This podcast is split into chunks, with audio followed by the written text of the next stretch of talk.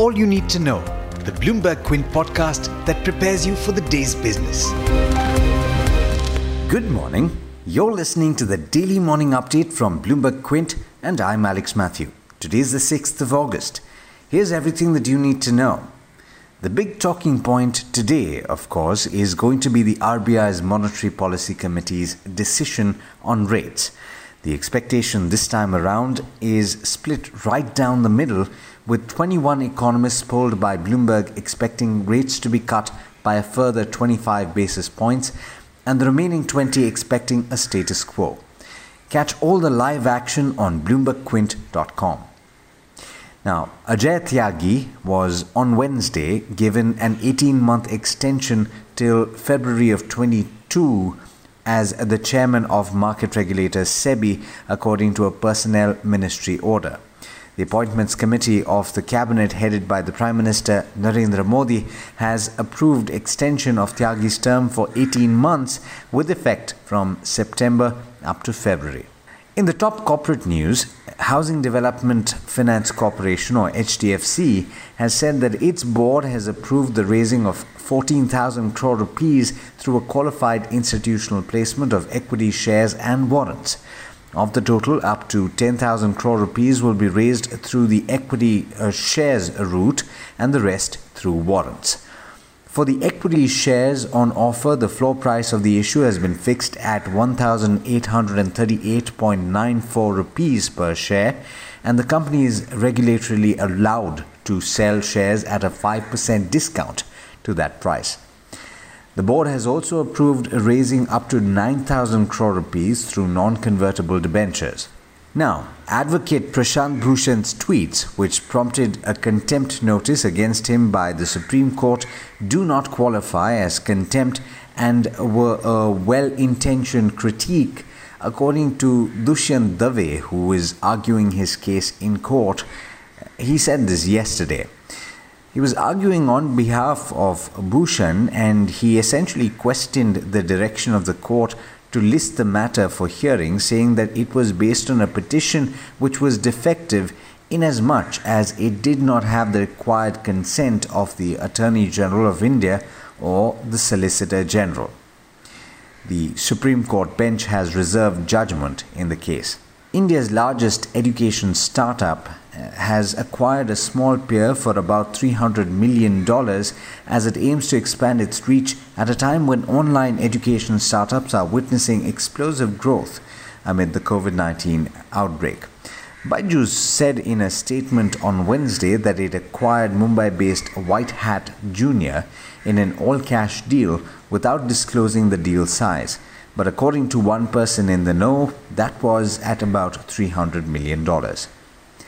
In international news, the volatile chemical that Lebanese authorities blame for Tuesday's lethal blast in Beirut had been lying in storage at the city's port for nearly six years, in spite of warnings from customs officials about its hazards, according to documents. The ammonium nitrate arrived as cargo on the ship Rhosus in 2014, according to two letters issued by the Directorate General of Lebanese Customs. For reasons that are unclear, dock workers unloaded the chemical, which can be used to make fertilizers and explosives, and put it into storage. In other news, Facebook's Instagram photo sharing app is launching its clone of TikTok in more than 50 countries just a week after Chief Executive Officer Mark Zuckerberg defended the company's copycat strategies to US lawmakers at an antitrust hearing. This, of course, has to be seen in the context of the virtual political storm that is brewing between the US and China around TikTok. The product by Instagram is called Reels and it lets people edit 15 second clips of videos together along with music, uh, just like on TikTok. It will be embedded into Instagram in the US and elsewhere, according to the company who said this in a blog post yesterday. In international markets, US stocks saw strong gains with the Dow leading the charge. It gained 1.4% while the S&P 500 and the Nasdaq climbed just over 0.5%. The three early rises in the Asia Pacific region are off to a positive start too. And with that, it's over to Hormuz Fatakia for the trade setup for the day in India. Good morning, Hormuz. How are we looking today? Thanks for that, Alex. Good morning to you and to all our listeners as well. Today is a news heavy as well as an earnings heavy day. We are just a few hours away from the decision of the Monetary Policy Committee, and that will be a key trigger for the markets. Another factor that will play on the minds of traders will be the weekly options expiry of the Nifty and Bank Nifty contracts. Financials will continue to take center stage, and HDFC will be the one to focus on. The housing finance company has launched a QIP, as Alex mentioned earlier. The floor price of the issue is a 4% premium to Wednesday's closing price. Staying with financials, Canara Bank in its post earnings release said that over 22% of its loan book remains under moratorium. The bank has reported earnings late on Wednesday, where its net interest income was higher, while asset quality improved on a sequential basis. Wednesday was not a good day for real estate companies. After Godrej Properties earlier in the day, DLF reported a loss for the June quarter as well. The rental business of the company took a hit due to the COVID 19 lockdowns. The company, in its post earnings release, said that it has managed to reduce its net debt by over 40 crore rupees during the quarter. The results of Adani Gas missed estimates on the revenue and profit front.